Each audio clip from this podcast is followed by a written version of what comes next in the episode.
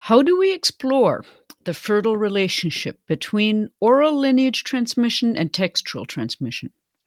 Between heaven and earth, and between planting ourselves in solid ground and catching the wind of inspiration to fly high? What are the parallels between Buddhist transmission from India to China many centuries ago and the current transmission of Chinese medicine to the West? How can we collaborate in the creative pursuit of academic and clinical knowledge, honor the voices of our medical ancestors in Leo's, Leo Lok's beautiful phrase, and overcome the challenges in translating and communicating what is ultimately the inexpressible wisdom of the ancient Chinese sages? And what does any of this have to do with flying a kite and completing a circle? That's what we're discussing in today's inaugural episode of A Pebble in the Cosmic Pond, released on the new moon and first day of the dragon month of 2023. I am delighted to be your host, Dr. Sabine Wilms, and I'm joined today by Leo Lok, our resident purveyor of multiple perspectives, as he calls himself, among the seven fools of the bamboo grove that make up the core of our Pebble in the Cosmic Pond team. If you enjoy this conversation, I invite you to subscribe to my newsletter at happygoatproductions.com slash connect in order to get notified of future episodes. New episodes get released once a month on the new moon for the general public, with bonus episodes coming out on the full moon for members of my Imperial Tutor mentorship. Find out more at imperialtutor.com slash membership. And now let's get going and have fun listening. Thanks for joining us.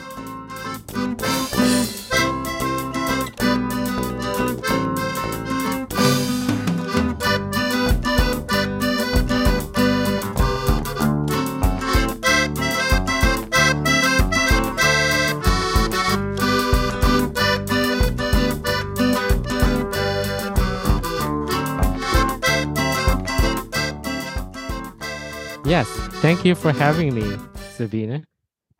It is such a it is such an honor and a joy. And and so first of all, I should say that that I'm really, really grateful that you are that you're part of this and um that you and I have cooked this up and even even gotten as far as having this conversation. Um so you brought up several topics just now or for potential discussion. Would you like to share that with the audience? Sure. So the first thing I would love to explore is um or the the three things that I would like to dis- explore are the the the overarching vision and and really that maybe that that's the topic for for our conversation is is why are we having this conversation? Because there's a lot of information out there and there are a lot of people doing podcasts and i don't want to waste anybody's time and i don't want to it's important for me that i don't add to noise. Hmm. um yeah. so you brought up a really important point just now about the as you called it, the skeleton, the framework of of this podcast, and the importance of a historical or textual basis of whatever conversation we are going to have. Yeah, I think that's really important to ground us into like uh, a timeline, a progression, and also something we can all come back to because I think in a lot of discussions around Chinese language, culture, ideas, philosophies, medicine, sometimes it can get very uh, expansive and vast very quickly and yes. creative and innovative. So, so and that's like it feels like a, a, a kite that has been cut loose and it's just flying mm-hmm. everywhere in the in the the the sky right yeah. without some type of um grounding, some type of some kind of tie to a verifiable uh, basis. So it's not that that is a beautiful image. Yeah. So it's not that we cannot innovate. It is not that we cannot be creative, but there is a history to these ideas. There is a textual basis to these ideas. That sounds very scholastic, but in reality, that's also the lived experience of the Chinese people for the last whatever how many thousands of years. We just cannot just innovate these experiences uh, out of existence as if they didn't exist. and that's and i should mention your your um many offerings. Uh, i don't know what your offerings are. And i mean i know you just did this wonderful video on the uh, on the meditation sickness but i think your your your whole project is still called the voices of our ancestors right Yeah, voices of, of our medical ancestors. which i think is a really wonderful I, I, I try and honor those voices so i think that's a that's a really important part for whatever conversation we're going to have Yeah, so that's that's what I'm thinking. That the feeling that I have had for a long time. I think I I kind of sense that you you share very similar ideals and goals as I do. So if I can uh, articulate that a little more, is that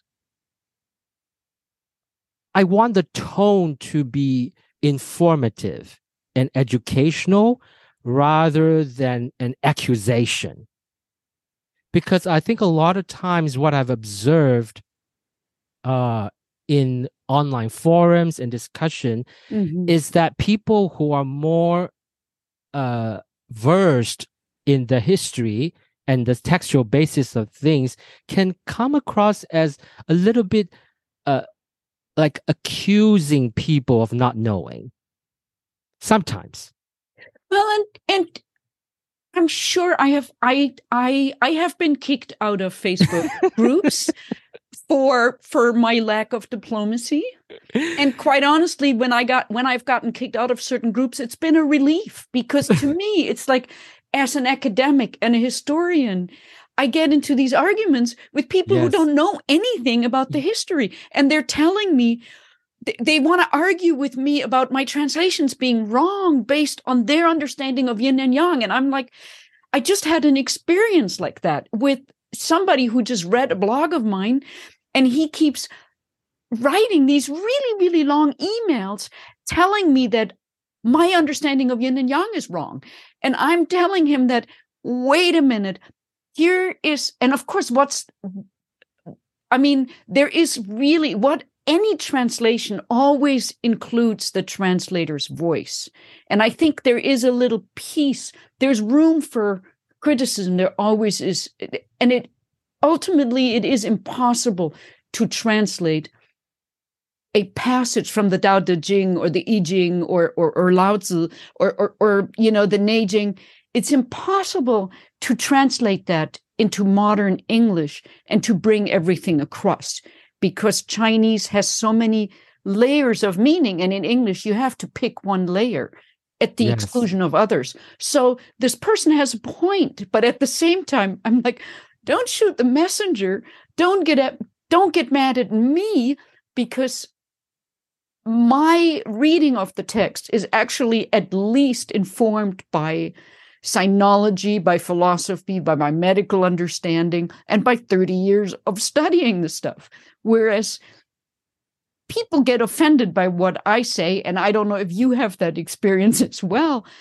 And their their foundation is only their personal experience and their personal understanding their way of making meaning of yin and yang. And sometimes that's completely like the balloon, the, the kite that you were talking about. It's clipped off where it's just, it is not rooted in in the reality of the Chinese history. And maybe that's okay. Like that's the tricky part. Yeah. So so that I th- I'm so glad that you're so open and honest about your experience because that's really important i think that's where sort of my my intention comes in is how can we bridge the gap Yeah. be, between you and the the person who responded to your blog because i think there is a gap of information and education there that no one has come out to say the reason why Sabina is so frustrated Yeah. about this and the reason why you the other person felt so uh empowered to point out these or that problem is there is a gap between these two poles a gap of knowledge under and understanding.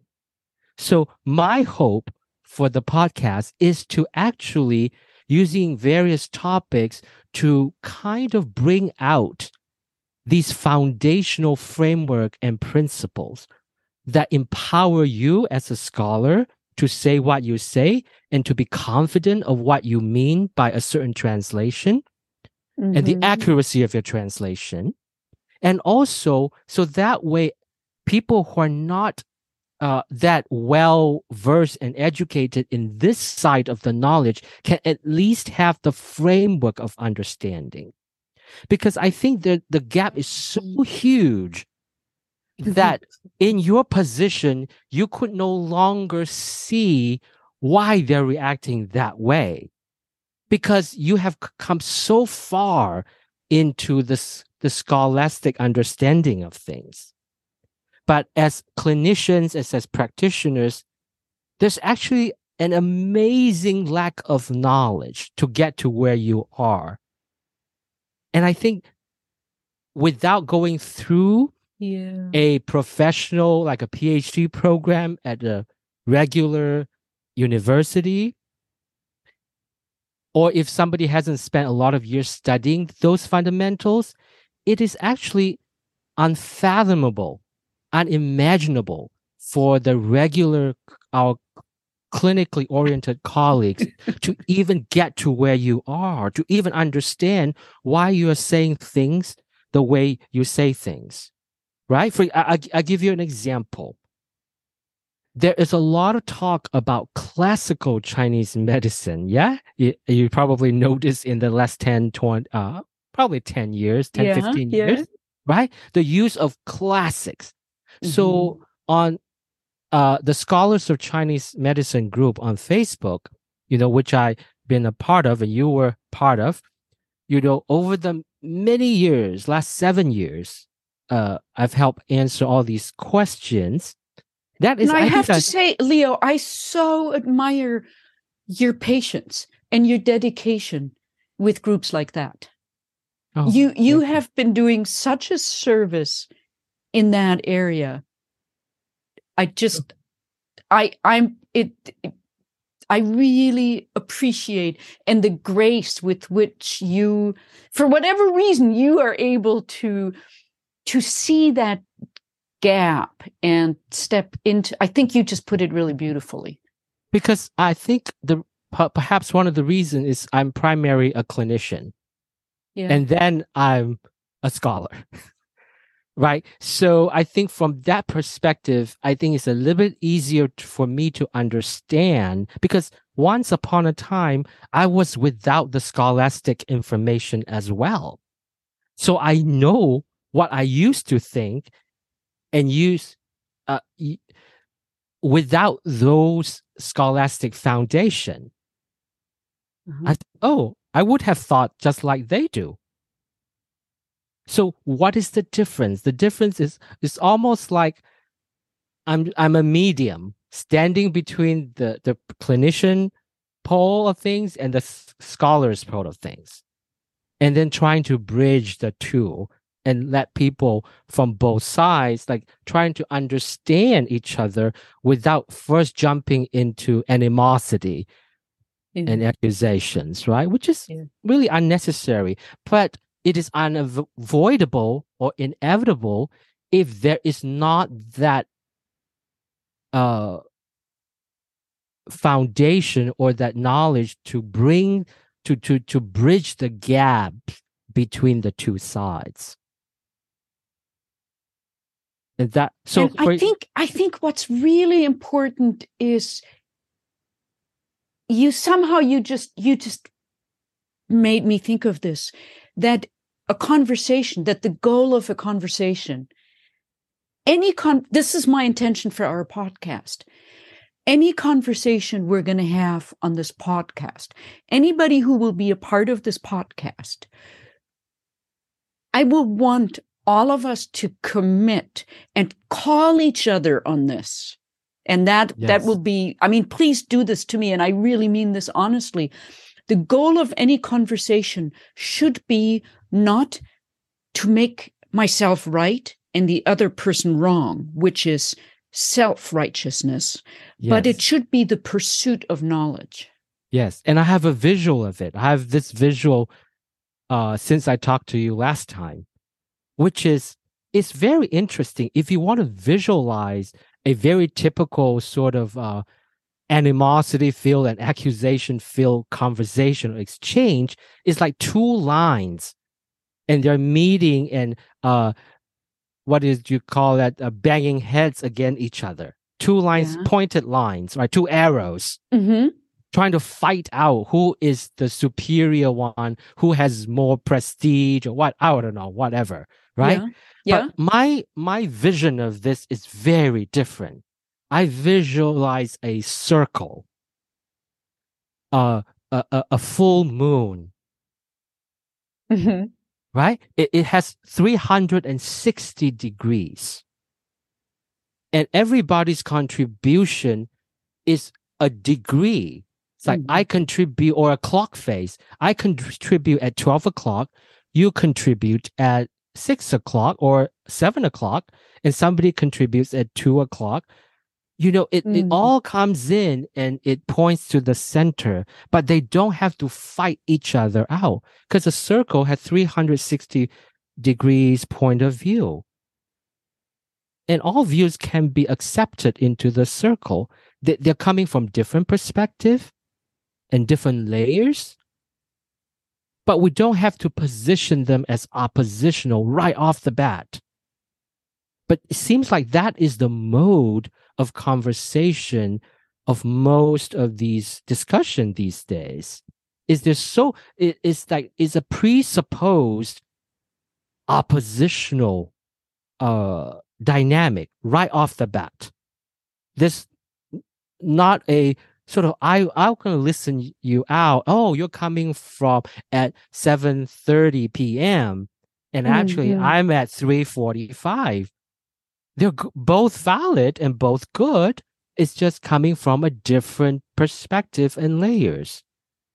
Okay, I'm going to add another dimension here. Yes, this is please. a beautiful image. I love it. And I, I I'm I'm right there with you. The next question is Are we going to have a single circle?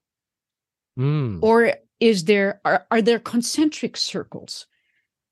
In other words, is there a voice that is further out on the circle, which is then only going to, a, a, voice of the same noise level, if you mm-hmm. wish. Mm-hmm. If that voice is really close to the core of the circle, it will take up a quarter of that 360 degrees. Mm, if the mm-hmm, voice mm-hmm. is way out on the circle, because circles can be used to, it, it, circles can also be used for power, for power over. Yes. Circles yes. can be used to exclude. There's the inner circle and the outer circle. And maybe there is something to be said about an inner circle. So so one of the ah. one of the things we've talked about for our little podcast is this kind of silly I like I like to be silly. This idea, you know, how, what is the nature of of collaboration and how are we going to draw other people in? How are we going who is going to be involved? We're we, this is not going to be a public conversation the way my tea time talks have been where anybody can jump in and take up you know 20 minutes and go on and on about their understanding which may or may not be informed on the topic Mm. but instead we are thinking for each conversation to have a few people um and that would be the inner circle. And then the outer circle gets to listen.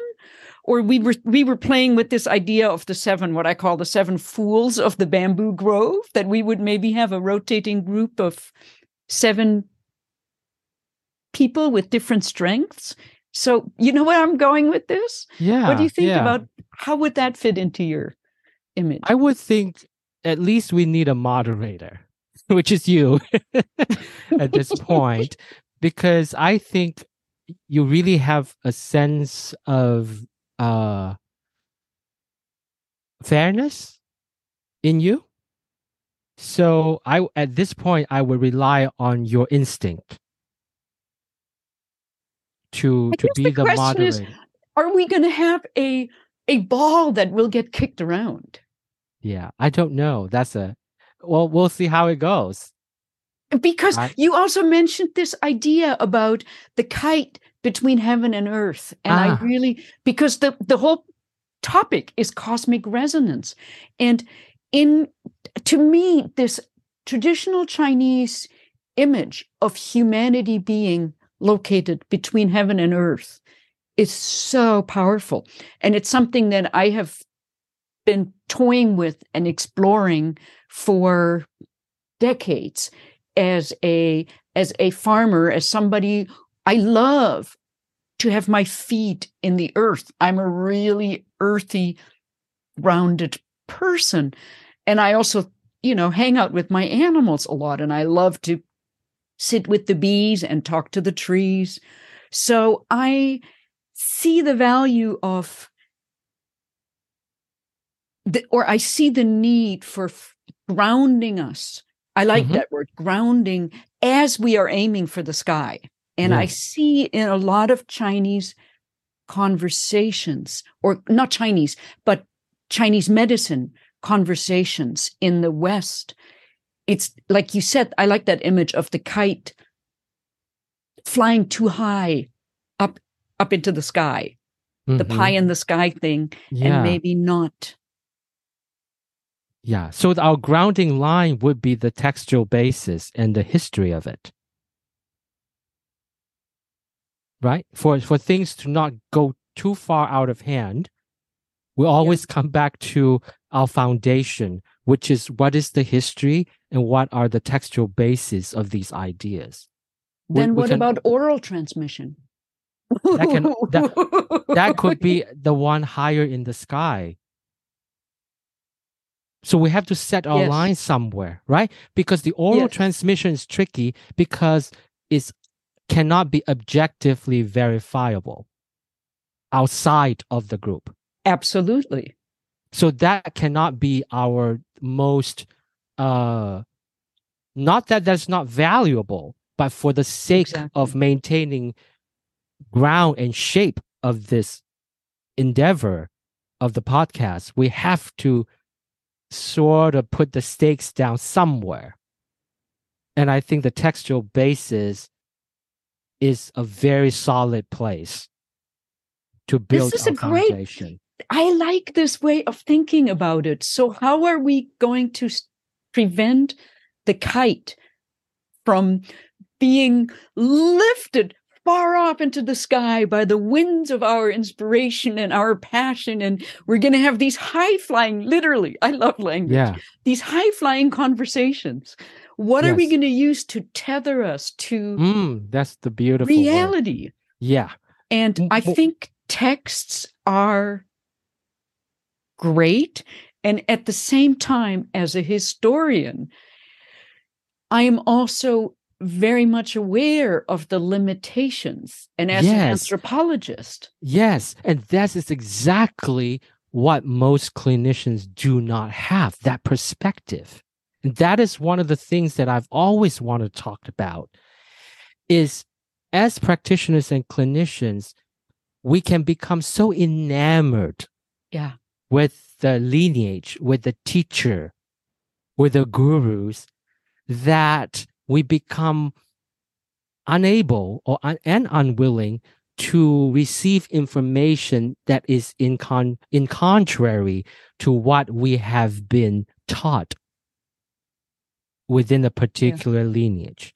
So so throughout our um, history of Chinese medicine, there has always been this dynamics of the oral transmission and the the textual uh basis of things. I'll give you a very personal uh example, right? In our family, we have, you know, Chinese family are extend large extended families. We have an uncle, so to speak, uh, you know, not blood related, but a very close family friend who is a uh lineage holder. You know, it's like my grandpa taught me this, and that's the the tricks and the the the sort of the secret techniques of the family.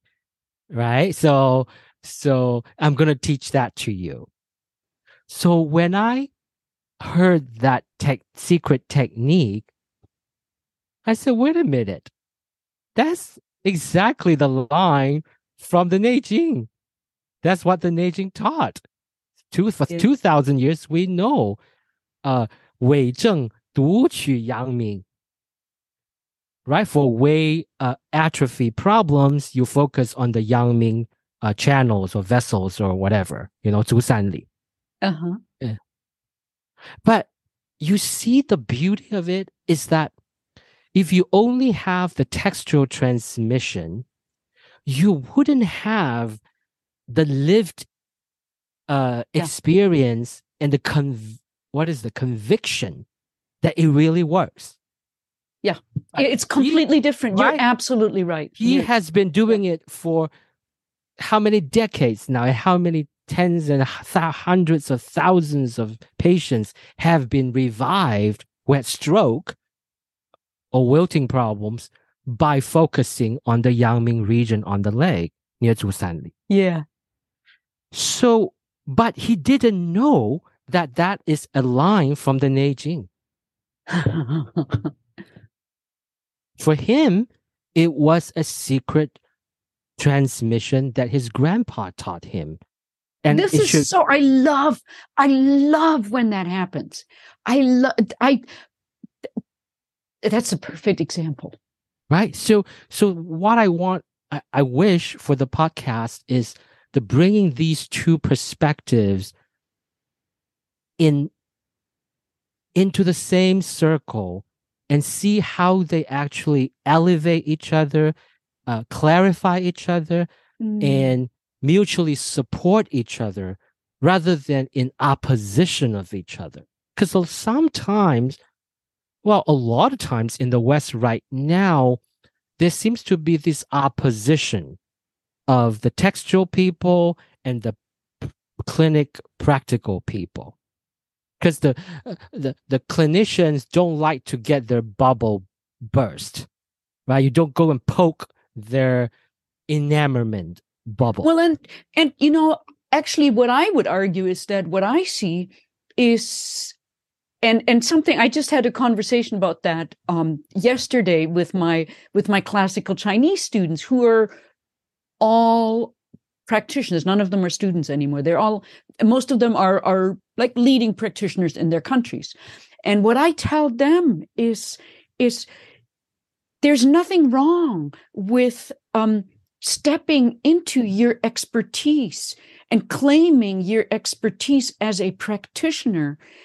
And what I see a lot of people in Chinese medicine do is they feel like they have to disguise their their personal experience by finding classical quotes to legitimize their knowledge yeah. and it's really it can be it can be classical text can be a wonderful source of inspiration and for Yes. expanding your knowledge but it can also be an inauthentic way of packaging something in a way that's that's misleading because somebody can pick a line from a text and reshape it to support you can find a statement on anything in the classics and subtly reformulate it to support your contemporary clinical practice which you Mhm. found to be effective and to me it's like Yes. no if you've been practicing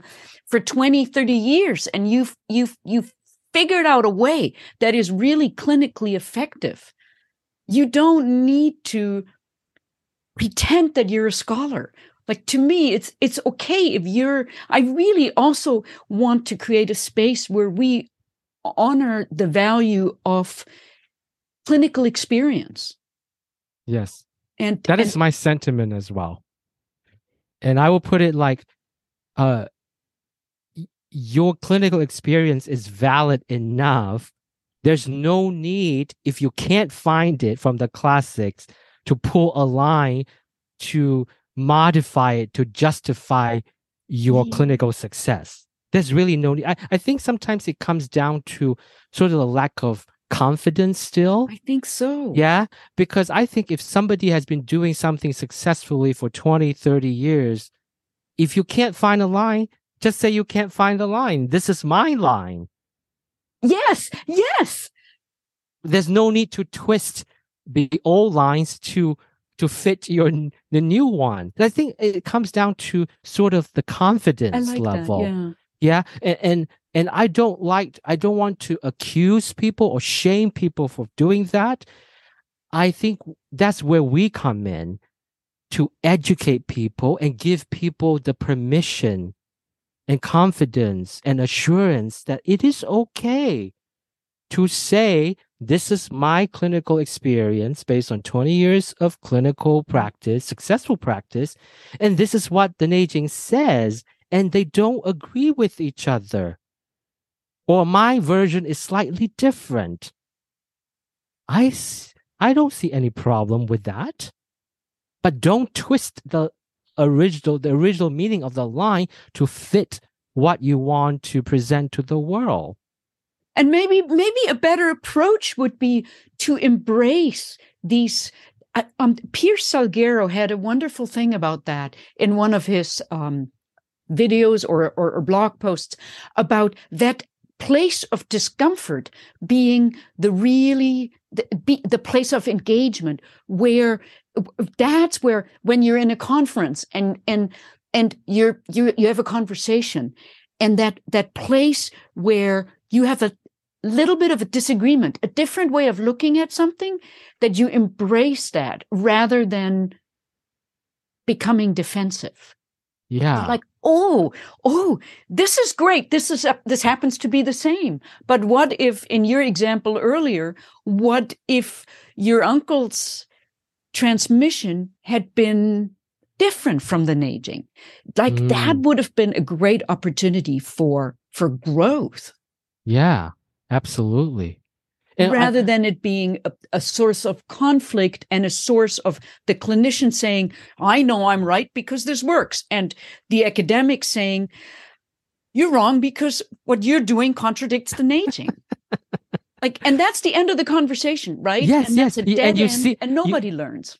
and you see those two points there, two arrows, pointed arrows, Yes. right? yes. And then. I think what I would like to bring to the podcast and with you and with other guests is to bring it to a circle and say the reason why there's these pointed uh you know conversations and trying to figure out who is right or wrong is that what we're missing the other perspectives because throughout if we look at the textual history and the text of chinese medicine what we have today translated into English is not even 0.5% Yeah. Yeah. of the corpus. Yeah. Uh, that's another thing.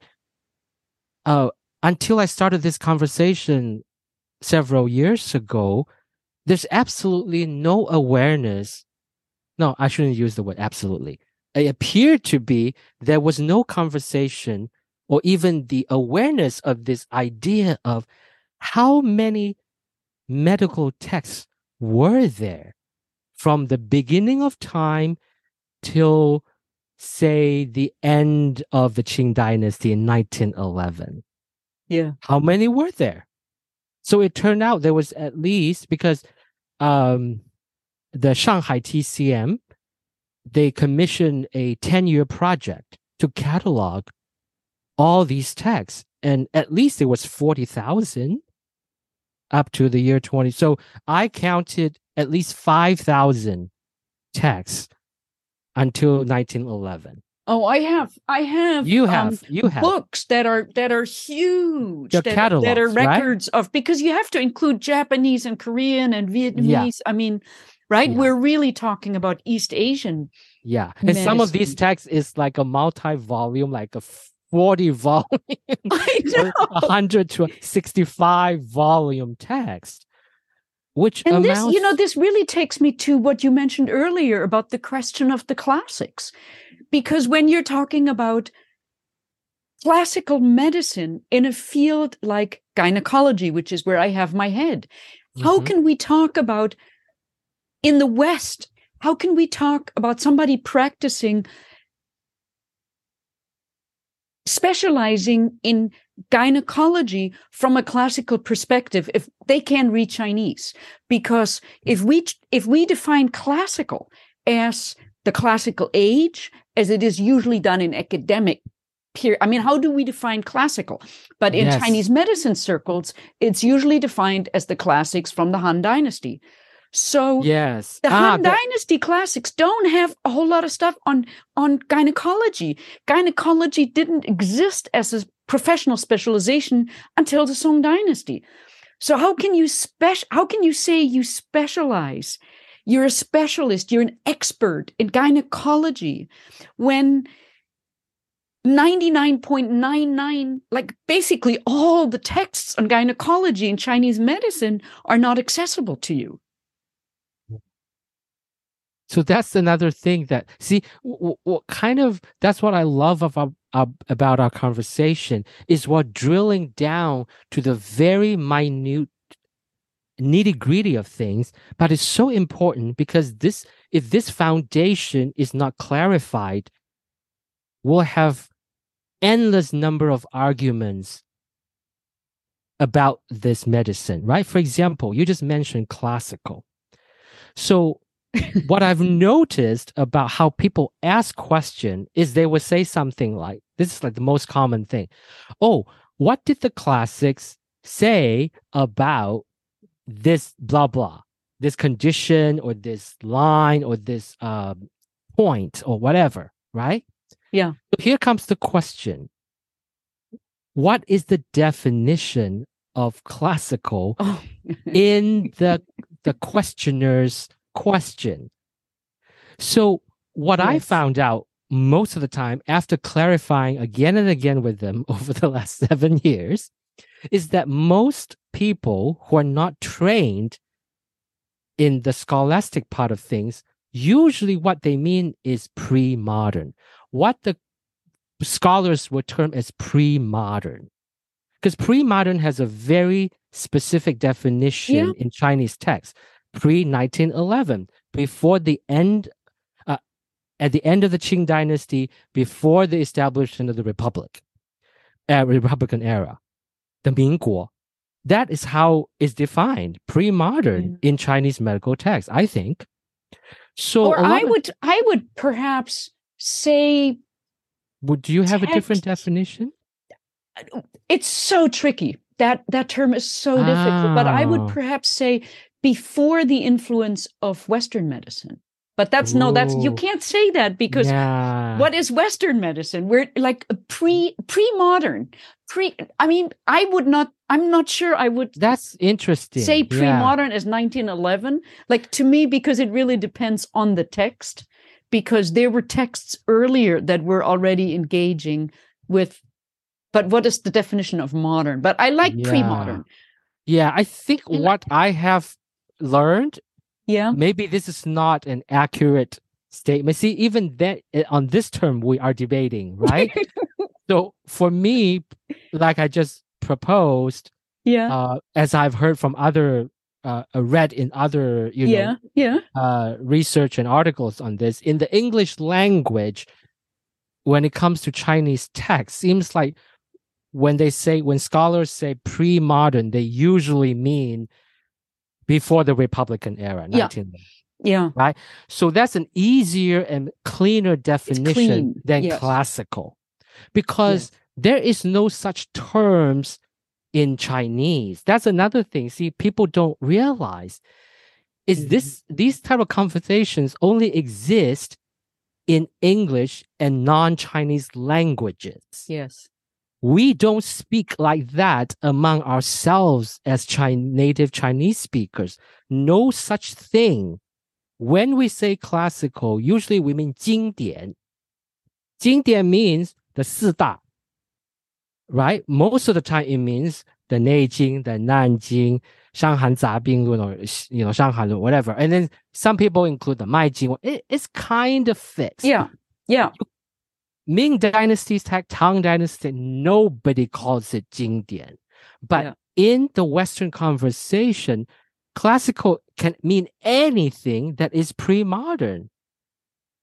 But, it can, but I think things have changed a little bit where where I think actually I think Liu Lihong and Huang Huang teachers like that have really had a big impact where now there are a lot more people in the West who are practicing classical Chinese medicine in, in a much stricter definition that is more like the Chinese Jingfang, the the Yeah. really that that goes back to the but then to me it's like how can you claim to be practicing Han Dynasty medicine?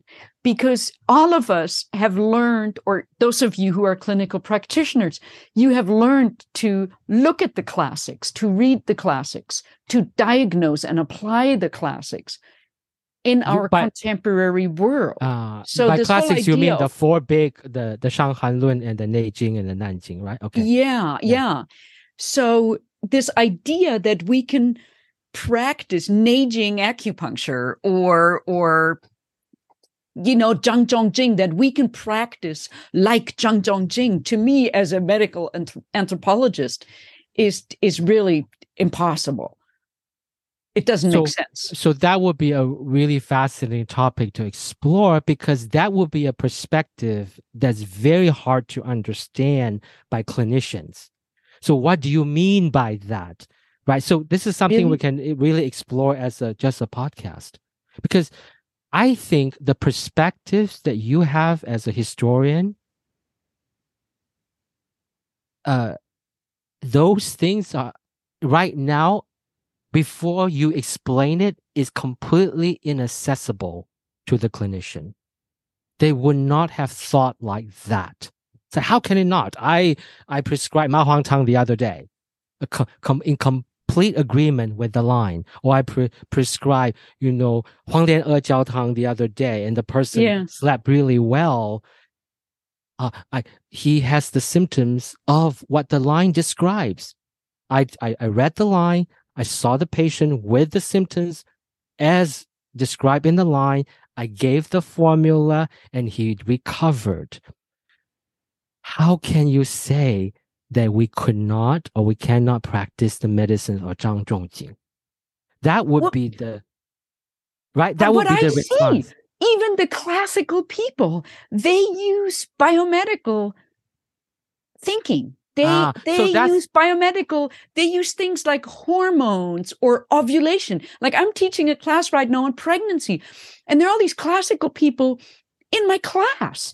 And they're like, what do I do for ovulation? And I'm like, I'm sorry, there the, the concept of ovulation or menopause doesn't exist in classical Chinese medicine.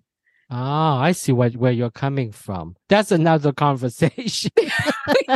I see what you mean. Because yeah, okay, okay. Because that is the you see, so so that's an interesting uh thing as well is there's so many different types of practice and lineages. Right? So different lineages and different groups of schools of practitioners will include and exclude different amount of different levels of modern terms into their discussions Yes. yeah Yes. so so that is a very interesting conversation uh to have to, to really kind of explore it's like to what extent do you say something is classical and to what extent it's not is the line very distinct and clear or it is not so i think there are various perspectives on that depending on where we're coming from Yeah. are we coming from more a historian cla- uh, sort of uh, academic point of view or from the uh, more clinician oriented point of view i think there we can Mhm. explore those i think that's exactly uh, i think the spirit of the podcast and maybe the the the way to diffuse this Mhm. this I- I'm, I'm gesturing in a podcast. I can't do that. This this this danger of a conversation going as two arrows against each other is yeah if we keep in mind that our goal is not to define what is classical and what is not, but our goal is to figure out how to bring the classic what what is it that we had here? How to talk about this is from my notes the timeless message from the ancient sages. We want to honor and and and express bring to the conversation. We want to have a space here to to to to explore the timeless message from the ancient sages and then bring it into the present moment hmm that that again it's the balance between in a way it's the balance between heaven and earth. Yeah and everything in between. Yeah. All the spaces in between. Because just like in our uh, discussion just now just thinking about it there's like, i said there's different degrees of inclusion and exclusion of modern terms and modern concepts into the classical space right? So it's a spectrum it's a continuum i can- like the image of the circle actually. Yeah. Rather than having the the the, the, The continuum with Yeah, the 2 uh-huh. poles if we say for our particular conversation we take the timeless message as the core. Yeah. And the continu- conti- uh, the continuum can always be shaped into a circle. Into what? In a circle into a shape of a circle. Yes yes. Right? You, as long as we come back to that. Yeah to make whole. Right? The, so the, that's why the sanskrit term for the full moon is sampurna. You sum up the entire circle the all the different perspective of a circle. That's another thing we can explore. You know th- there's a very powerful um sort of uh wisdom in the prefixes in sanskrit the sum just like um in english indo-european languages we Yeah. use sum the sum as well to sum things up. In sanskrit it's the same thing. You go around the circle you have a full moon. And and sanskrit i really wanted to learn sanskrit when i was um, getting my phd and Ah. i had um, buddhism was one of my, my my minors and there was like three of us who really wanted to get dr jamello our professor in the history of buddhism to teach us sanskrit. And the university had a rule that you had to have at least five students for a course. So they wouldn't let us let us study sanskrit. And, and it's one of my huge regrets. And it, and we can revisit that Ooh. revisit that in the context because why is that relevant? Oh he- here's another of my favorite topic. Why is buddhist things relevant to the transmission of chinese medicine? Because and it's not just buddhism right? Or are you talking specifically about I mean, I'm just just using Buddhist, the Buddhist experience, as a a, a mirror, as a pr- antecedent, as a precedent of the transmission of knowledge of Chinese medicine from China or from Sinosphere to the West. Because there's so many parallels Yes. between Yes. these two these modes of transmission, right? How did well, Buddhism is a completely foreign thing to the Chinese, was a for, completely foreign thing. It was Yes, a completely exactly. Indian experience. Yeah. How did the Indians and the int- intermediaries and the native Chinese people start and completed this transmission in a span of almost 1,000 years? And how is that experience? How many parallels are there between this transmission and the transmission then from Chi- China to the West in terms of Chinese medicine? The translation, the choice of Yeah. terms, Yes. the financial, the financial uh, support. So I think the institutionalization. yeah, exactly. You- classics, you, know the, big canons, ones, the Buddhist. Absolutely. No, I go on about this all the time. right? And it's beautiful because in Buddhism, so much of it was written. So we have such a detailed record of this Yes. engagement and the mutual fertilization and the intermediaries. And oh, this is going to be so fun, Leo. including the in unimaginable consequence of a of an error of translation in a single term.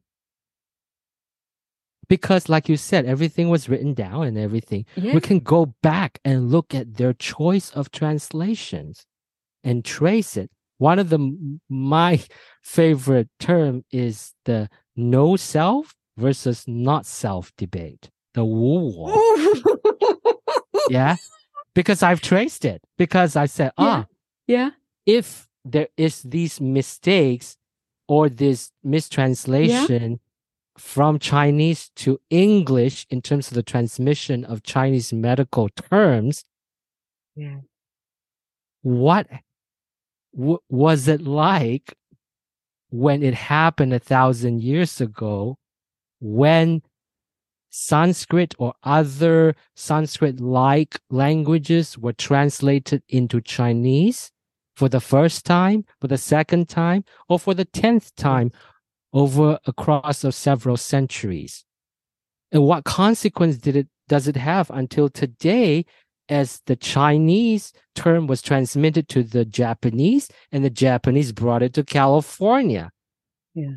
Yeah. And, and Yeah. the and the the Or even the difference between Korea and Japan, for Yeah. example, the different schools. So, I think there's a lot of lessons we can learn because I think a lot Yes. of the confusion, frustrations that contemporary uh, members of the Chinese community have or Chinese medicine community have about the transmission Yeah. has already been experienced and explored by the Buddhists a thousand years ago. I just, Yeah. I'm like, why are you so frustrated? You didn't realize that in order for this type of transmission to happen to that large extent, you need money and people across a thousand years. So mm. I think and another, another, perspective is if we look at Chinese Buddhism from being detached, if we are not traditional Ah. Indian Buddhists, but if we are looking at Chinese Buddhism from today and we go back a thousand years, and what we what I see is the cross fertilization and Yes. the beautiful thing that emerged, which is very, very different from historical original Buddhism. But who cares? Yeah. It's Chinese Buddhism. And then what was uh, the original Buddhism, even back in India? Right. Right. I know nothing about that. Yeah. I used to have to So- teach this so stuff. It was same- it's very the stressful. it was the same thing. There were many sectarian lineages. It's once the Buddha passed away, they start splitting. Yeah. So that's Yeah. another lesson for us is once the founder passed away, it almost immediately the faction started, the different schools started. Yeah. Right? And then how is that any different from the the evolution of Chinese medicine in China itself? You know, and I think that's why I love I just had a great insight, Leo. Thank you so much. I think I did a text reading in my in my mentorship group last night or yesterday mm-hmm. on Suwen 19 and um Alan Sauer was there and it was just so much fun. I love these text readings because I think it was like those Buddhist translation teams that were happening in the Tang Dynasty. And it wasn't an argument, again, to come back to these errors, arrows of this being right and this being wrong, but it was this fruitful collaboration of, of creating something in a conversation, in a collaboration. And coming to i don't want to call it a truth because we're talking about buddhism or medicine and and the capital t truth is a difficult you know it, it's a non-entity in buddhism and it's certainly questionable when we're talking about paradigms or philosophy or or anything like that um at least in my perspective but that that translation is a process of making meaning that shouldn't be confrontational it should never be I'm right and you're wrong, but it should be about people collaborating yes, to make meaning together in the engagement of of two different paradigms coming together. Or or many or different, multi many different, yeah. Yeah. And and I want to and I want to point out something and is it that, is creative. That, and that is we are in an unprecedented age right now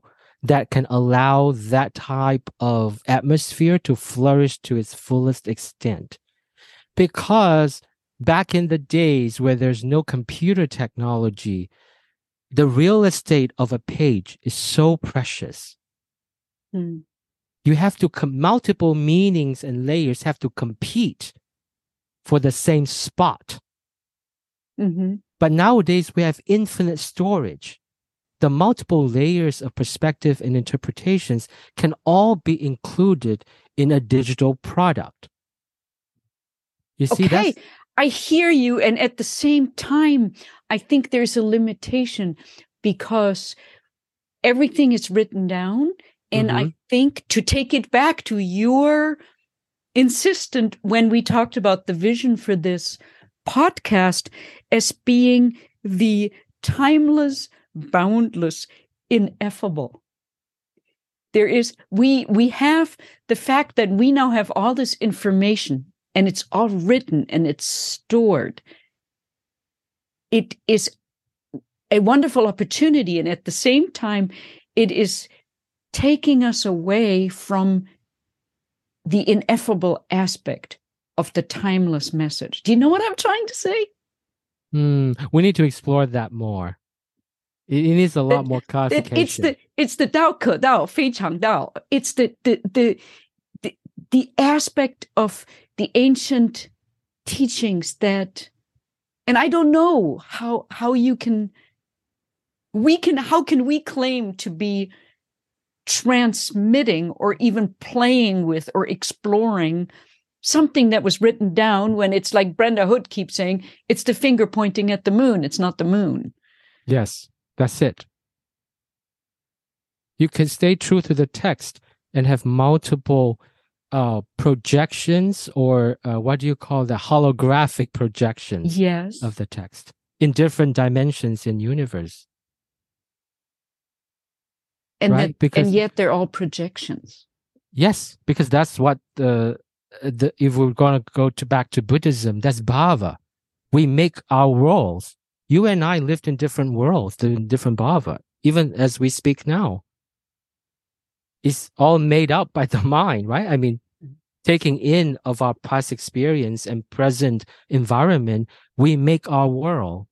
So whether we do it or not, we're making worlds. It's just the worlds that we make, we kind of try to tie it back to the text. That's all. we're making worlds, you know, world making. Human beings are world making people.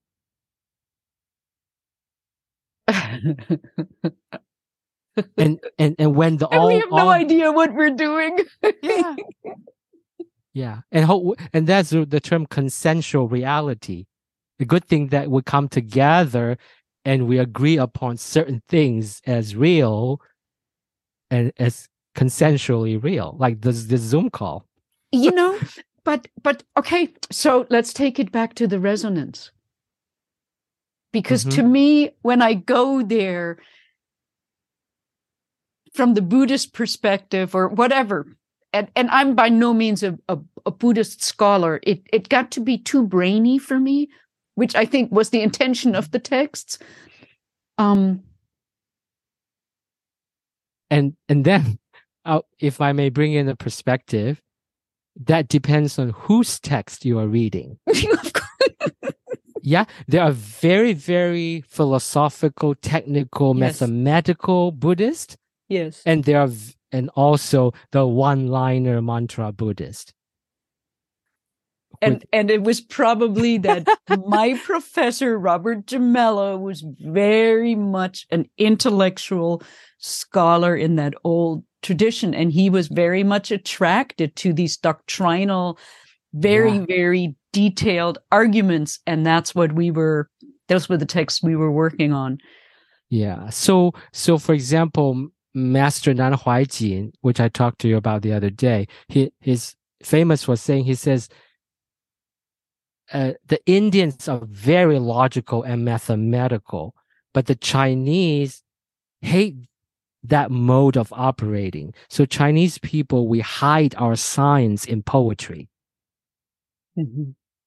right so so that's why chan or zen um became prominent and was birthed in china because the chinese couldn't deal with the the computer like mathematical way of processing the world like some of the indian philosophers and Yeah. teachers. So Yeah. they have to make uh, romantic poetic versions of the same thing in the chinese image. Right. So so that's the that's another thing that is interesting just came to my mind which is you see the transmission of buddhism from a very different philosophical and emotional soil like india versus china and then now China versus the West. Mhm. So that's another way of looking at these topics is what does the cultural preferences of the recipient of the knowledge, how do they shape and uh, remake and reformulate the teachings? That's another thing, right? The Indians and the Chinese were and still very different people. Yeah, yeah. Different sense of aesthetics, for example. You know, if we were to bring the original Guan Yin or Avalokiteshvara into the Chinese space, he would be deemed a demon by Chinese aesthetics. That's why sh- she needs to be transformed into a female and dressed in white flowing dress. There is no such thing as Guan Yin in India. Yeah, yeah. Yeah, she she will be dressed in, you know, uh animal skin and is a male and has an arrow or whatever, you know, and a robe and with, you know, fangs of a pig. I'm Right? thinking I'm thinking of a of a of a grapevine. I'm thinking of of um what's the fancy word? Viniculture? Is that the word? The terroir where you take Uh-huh. a, a Yeah, yeah. vine, a German Müller-Thurgau or something, and you Yes. plant it in in Chile, and and the wine that you end up with is is a completely different wine. Well, that's another topic.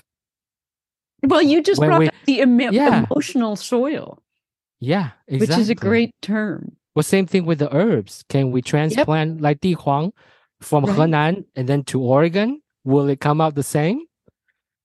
No, we don't know yet. We haven't had enough data.